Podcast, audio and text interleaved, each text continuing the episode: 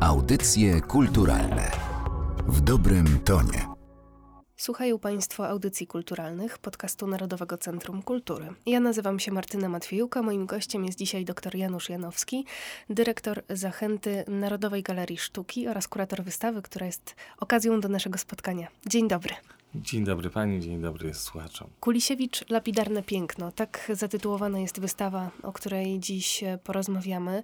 Sztuka Tadeusza Kulisiewicza, rysownika, grafika, profesora Warszawskiej Akademii Sztuk Pięknych, zagościła w Zachęcie na dużej wystawie. Dlaczego to właśnie jego prace prezentowane są aktualnie w galerii? Chciałem swoją pierwszą wystawę, pierwszą jako dyrektor Zachęty Narodowej Galerii Sztuki, poświęcić artyście, którego twórczość w jakiś sposób odnosiłaby się także do współczesności, nie tylko bezpośrednio, ale też w jakimś takim głębszym sensie określała, co w moim przekonaniu winno dzisiaj być przede wszystkim prezentowane w takim miejscu jak e, Narodowa Galeria Sztuki. I jeżeli wrócimy tutaj do twórczości Tadeusza Kulisiewicza, to staram się zawsze podkreślać to, że jest jego sztuka z jednej strony zanurzona w nowoczesności, niewątpliwie e, lapidarny język wyrazu, który wypracował, należy do tych poszukiwań, które w początku minionego stulecia były tak bliskie większości artystów europejskich i zachodnich w ogóle. Redukowanie środków wyrazu było naturalną ścieżką eksperymentów. Czyli z jednej strony artysta, który głęboko jest ugruntowany właśnie w tych e, nurtach progresywnych początku minionego stulecia, ale z drugiej strony artysta, który nigdy pomimo właśnie tych poszukiwań nie zrezygnował z piękna jako nadrzędnego elementu wyrazu i to piękna w rozumieniu klasycznym. Oczywiście często ludzie sądzą, że piękno należy utożsamiać z jakąś konkretną konwencją. Tak nie jest. Piękno jest znacznie szerszą właściwością, niektórzy by może powiedzieli wartością, niż tylko jakaś konwencja artystyczna, niż tylko jeden obiekt ale niewątpliwie każdy człowiek naturalnie wyposażony w umiejętność dostrzegania piękna intuicyjnie, niespekulatywnie, nakierowuje swoją uwagę na obiekty piękne, analogicznie do tego odwraca się, kiedy dostrzega obiekty brzydkie. To go nie cieszy. Oczywiście wiemy, że sztuka współczesna chętnie właśnie, a nawet można powiedzieć programowo korzysta z turpizmu, czyli właśnie kultu brzydoty, to powoduje w moim przekonaniu też zniechęcenie bardzo dużych części e, społeczeństwa do obcowania ze sztuką, no bo nie każdy jest przygotowany na tyle do percepcji takiej właśnie sztuki i gotowy, żeby spędzić jakiś czas właśnie w otoczeniu obiektów, które będą go przerażały, które będą wywoływały w nim jakieś negatywne emocje, prawda? Tymczasem do piękna człowiek lgnie w sposób naturalny. Lubimy otaczać się pięknymi przedmiotami, miło nam się spędza czas w otoczeniu pięknych ludzi. Wszystko, co piękne, y, nas pociąga, wszystko, co piękne, wydaje się nam nie tylko bliskie, ale jest przez nas pożądane. Wydaje mi się także, że w związku z tym sztuka nie powinna nigdy rezygnować y, y, z, z piękna jako nośnika wyrazu, ale powinna możliwie najgłębiej ujawniać jego najgłębsze wymiary, właśnie takie, które nie są może oczywiste dla, dla widzów, ale które ostatecznie są piękne. I w ten sposób sztuka y, może być tym pomostem między tą grupą artystów, y, czyli pewną wąską grupą y, zawodową, a większą częścią społeczeństwa poprzez piękno. I to piękno y, może stanowić istotny element także tworzenia właśnie y, dzięki temu pewnej wspólnoty kulturowej. To wracając może do Tadeusza Kulisiewicza, bo jest to artysta niewątpliwie bardzo ciekawej biografii, y, który przeżył wojnę, który po wojnie dużo też podróżował, co w tamtym czasie nie było oczywiste. Wszystkie te sytuacje bezpośrednie odzwierciedlenie znajdowały w jego sztuce, w jego pracach. Który z jego okresów twórczości uważałby pan za najciekawszy? Wydaje się, że nie sposób tu nie wymienić dwóch zasadniczych okresów. Pierwszego okresu, kiedy Kulisiewicz jako młody twórca zajmował się przede wszystkim drzeworytem, bo jednak jest to czas wielkiego sukcesu też w jego życiu. Już e, jako student był bardzo doceniany, kształcił się w pracowni wielkiego mistrza Władysława Skoczylasa, właściwie powszechnie uważanego za najwybitniejszego drzeworytnika polskiego. I także jego cykl, my, myślę tutaj o Kulisiewiczu, który zrealizował po studiach, natychmiast został dostrzeżony, nagradzany i zainteresowali się nim kolekcjonerzy. Należy się z tego powodu cieszyć, bo jak się okazało, ta popularność drzeworytów Kulisiewicza przed wojną spowodowała to, że wiele odbitek przetrwało wojnę, bo niestety właśnie w czasie wojny artysta stracił wszystkie matryce drewniane, tak zwane klocki drewniane, wszystkie zostały spalone w pożodze wojennej i Kulisiewicz także po tym doświadczeniu zrezygnował jakby nieco programowo ze skomplikowanych technik artystycznych i skierował swoją uwagę wyłącznie na narzędzia najprostsze, takie, które w gruncie rzeczy artystom służą zwykle jako tylko pomoc, coś do drobnych, szybkich zapisów, a Tadeusz Kulisiewicz uczynił z takich narzędzi, czyli z piórka, z ołówka, centrum warsztatu swojej pracy artystycznej. To jest jeden okres, ale nie można nie wymienić drugiego. W gruncie rzeczy końca lat 50. i też przełomu lat 60. Jest to czas, kiedy Kulisiewicz ma już za sobą współpracę z Bertoldem Brechtem, dramaturgiem, także realizował wiele innych zamówień, ale jest to czas także, w którym niezwykle intensywnie podróżuje. Jego sukces przedwojenny, jak się okazało, przełożył się na taką akceptację władz dla jego sztuki także po wojnie. Pamiętajmy, że Kulisiewicz zakochany był, o czym sam mówi w filmach dokumentalnych, które można obejrzeć na tej wystawie w Zachęcie, że bardzo ukochał sobie ludzi zwykłych, zwłaszcza chłopów, rolników, górali. Wymarzył sobie, jak wspominał, żeby zobaczyć, znaleźć kiedyś jakąś wioseczkę całą drewnianą, taką, jaką nosił jakoś wyobraźnię wyobraźni. I kiedy dowiedział się, że jest taka wioseczka w Gorcach, Szlembark, to tak jak powiedział, natychmiast w wolnej chwili, kiedy tylko nadarzyła się okazja, pojechał tam, no i 40 lat pracował w tym miejscu. I także przed wojną rozpoczął cykle rysunków bardzo specyficznych, ciekawych niezwykle, które swoją taką y, właściwością wyrazową, ale także pewnym tropem ikonograficznym odwołują się do tradycji francuskiego malarstwa, zwłaszcza braci Lenę. Chodzi tutaj o heroizowanie chłopstwa jako warstwy społecznej. W obrazach tych mistrzów barokowych y, chłopi są malowani jak na oficjalnych obrazach przedstawiało się arystokrację, króla.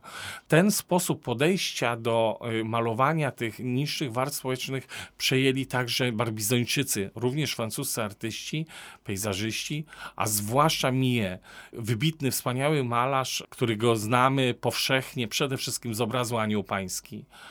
I tutaj Kulisiewicz niewątpliwie także był zachwycony tego rodzaju sposobem uchwytywania tej społeczności. Także w jego pracach z tego okresu można dostrzec tą heroizację tych ludzi, których przedstawia podczas zwykłych codziennych czynności, portretuje ich. Warto przy tej okazji dodać, że w ogóle sposób portretowania, podejścia Kulisiewicza do tych y, swoich modeli był bardzo przepełniony emocjami i w odróżnieniu od większości artystów te wszystkie portrety, tak liczne, które które też w ogromnej ilości zgromadzone zostały na wystawie w Zachęcie Narodowej Galerii Sztuki, nie były robione na zamówienie. On je po prostu robił niejako dla siebie, z potrzeby artystycznej, z zachwytu na przykład nad fizjonomią, nad e, wyrazem twarzy danej osoby. Są zwykle ludzie z ulicy, jeżeli mówimy o tych z podróży.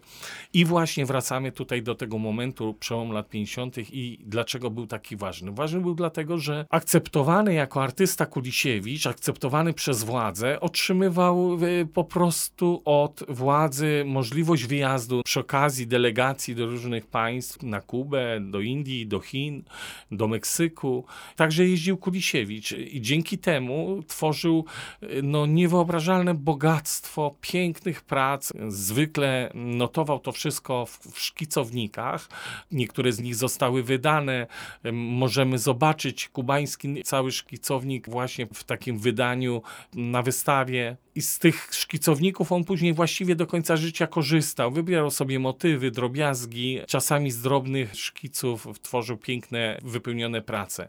Także w tym czasie, podczas tych podróży lat 50., wyraźnie był tak zafascynowany kolorytem, barwami miejsc, do których jechał, zwłaszcza Meksykiem, i tam pojawiło się masę prac, w których wykorzystywał warstwę chromatyczną, a zatem zaczął e, wprowadzać kolor, ale w sposób taki bardziej rozbudowany, no bo o kolorze mogliśmy mówić także w przypadku rysunków międzywojennych, kiedy e, realizował je sangwiną czy sepią, no to też są oczywiście określone odcienie i łączył często te dwie kredki mm, i to też tworzyło jakąś chromatyczną strukturę. Niemniej jednak te prace, o których tutaj wspominam i o których mówię z Meksyku, one miały już pełną chromatykę, chociaż zawsze Kulisiewicz, i jeżeli tylko sięgał po barwę, to zwykle te struktury tworzył w sposób bardzo staranny, gamy wykorzystując raczej wyciszone, stonowane, ale pięknie brzmiące.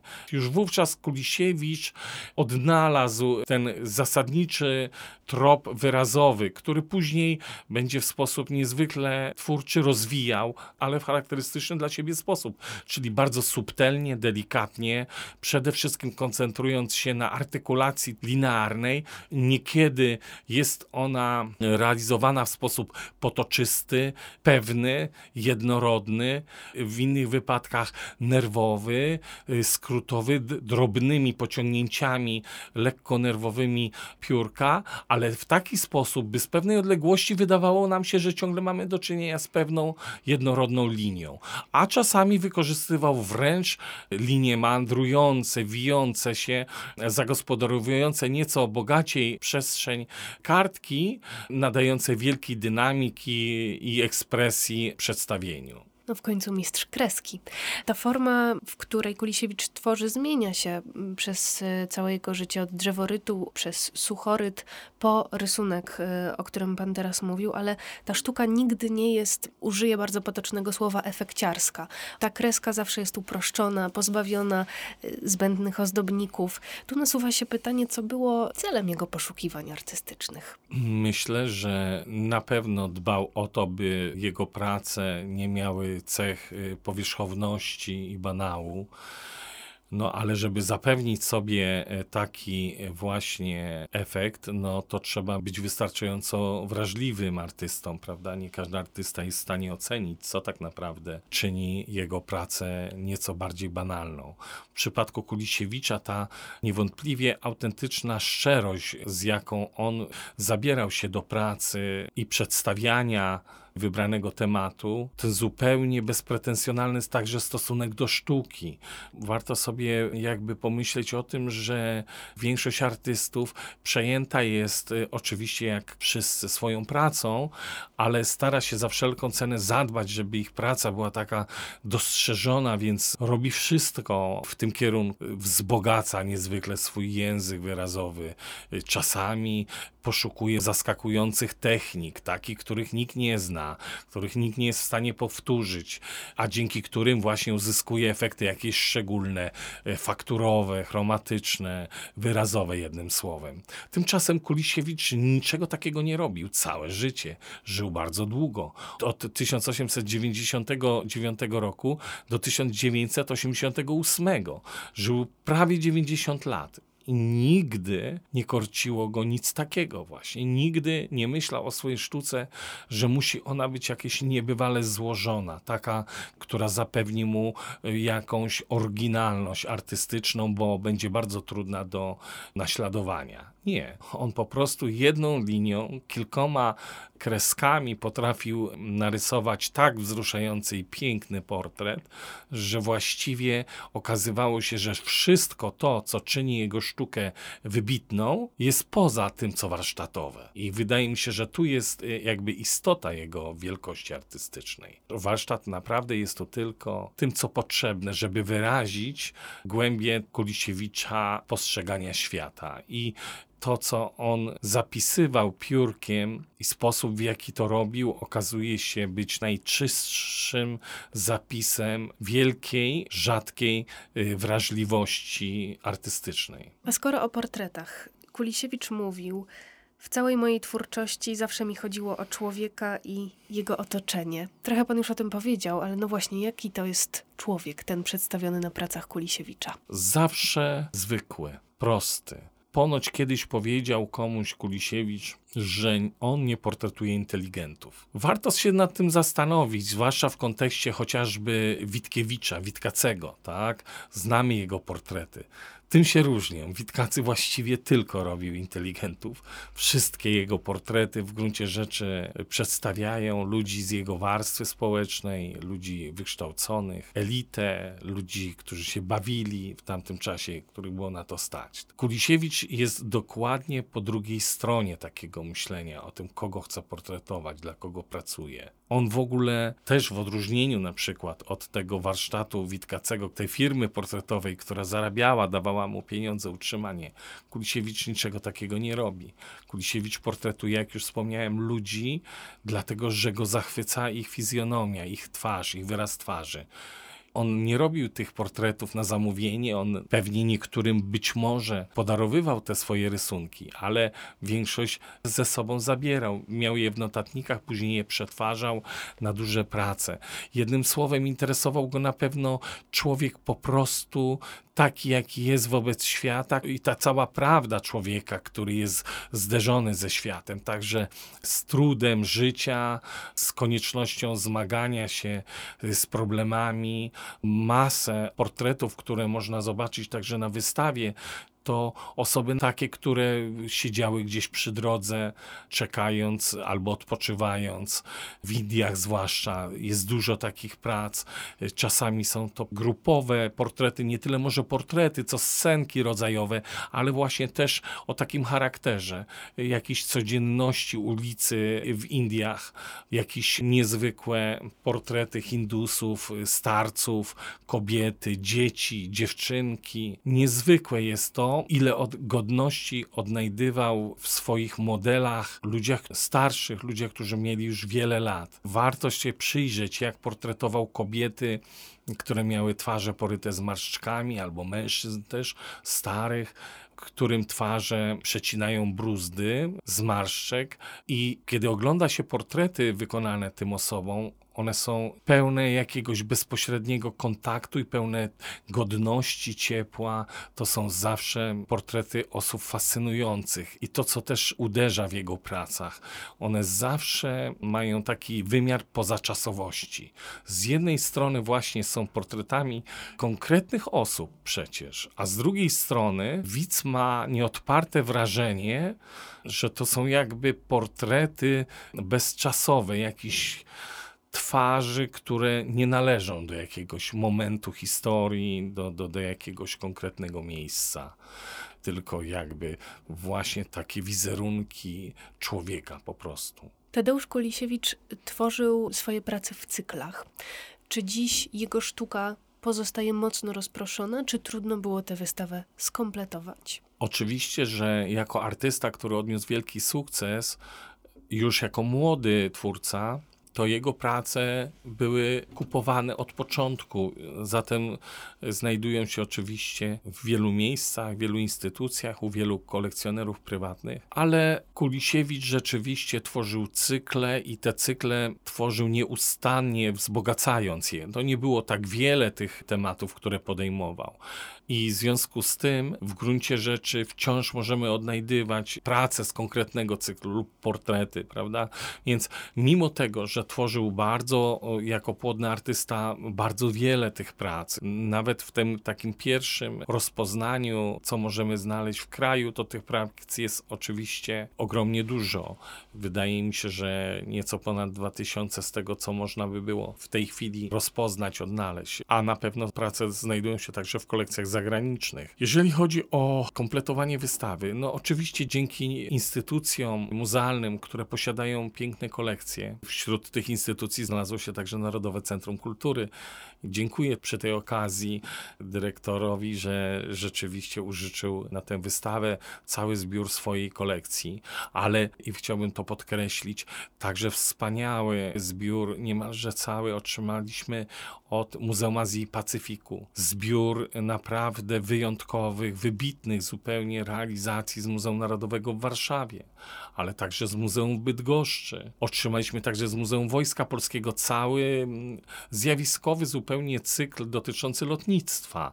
Pewnie specjaliści to wiedzą, ale nie każdy wie, że Kulisiewicz bardzo lubił ten temat i stworzył przepiękne prace dedykowane tej tematyce, bardzo magiczne, niezwykłe. Dla mnie uderzające właśnie w tym cyklu chociażby jest to, że mimo, że to taki, można by powiedzieć, temat, w jakiś sposób artystycznie niełatwy i, i który mógłby artystę zepchnąć w banał bardzo łatwo. To jednak właśnie Kulisiewicz poprzez swoją tą uczciwość artystyczną, szczerość i wielki, wielki talent stworzył cykl artystycznie wspaniały, osobliwy, jedyny w swoim rodzaju, także chociażby ze względu na ten cykl bardzo zachęcam nawet tych, którym wydaje się, że dobrze znają twórczość Kulisiewicza, bo okaże się, że będą zaskoczeni tym zbiorem.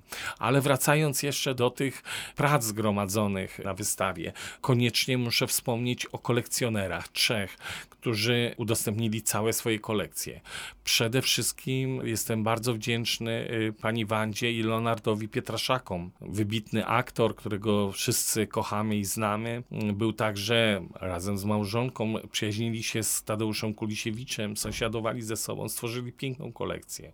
Mają unikatowe prace w ramach tego zbioru i wszystkie te prace możemy podziwiać na wystawie, ale także niezwykłą kolekcję pana Jacka Łozowskiego, bardzo dużą, obszerną, również zawierającą pracę właściwie z każdego okresu niemalże. I może wymienię na końcu, chociaż chciałbym podkreślić szczególny charakter tej kolekcji.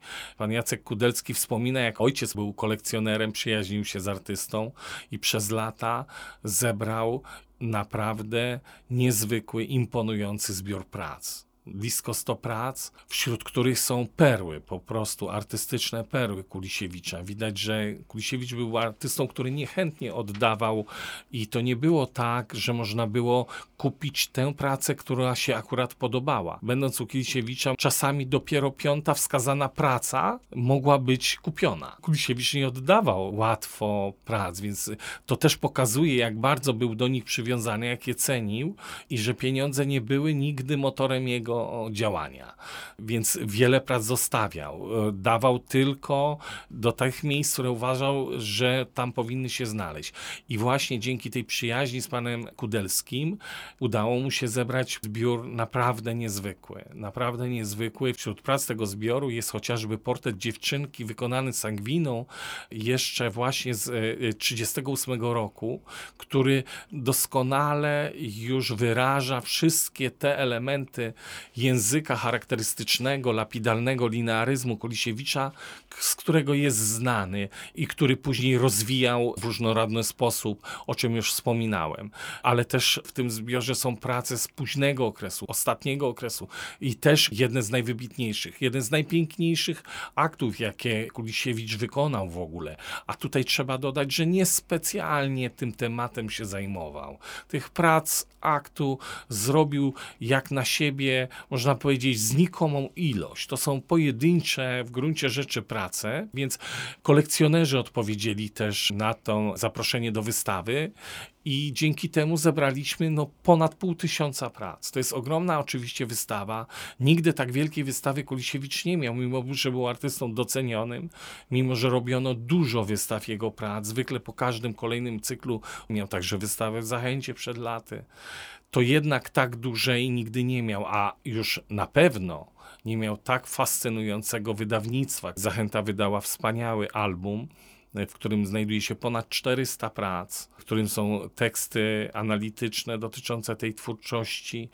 Dzięki pani Dorocie Karaszewskiej, szefowej działu wydawnictw Zachęty, pięknie wydany album, który polecam wszystkim, a zwłaszcza miłośnikom Kulisiewicza. Nie wyobrażam sobie, żeby kochać e, tę twórczość i nie posiadać tego albumu. Na tę wystawę zapraszamy Państwa do 5 marca 2023 roku. Dr Janusz Janowski, kurator i dyrektor Zachęty Narodowej Galerii Sztuki, był dziś gościem audycji kulturalnych. Bardzo dziękuję. Dziękuję również.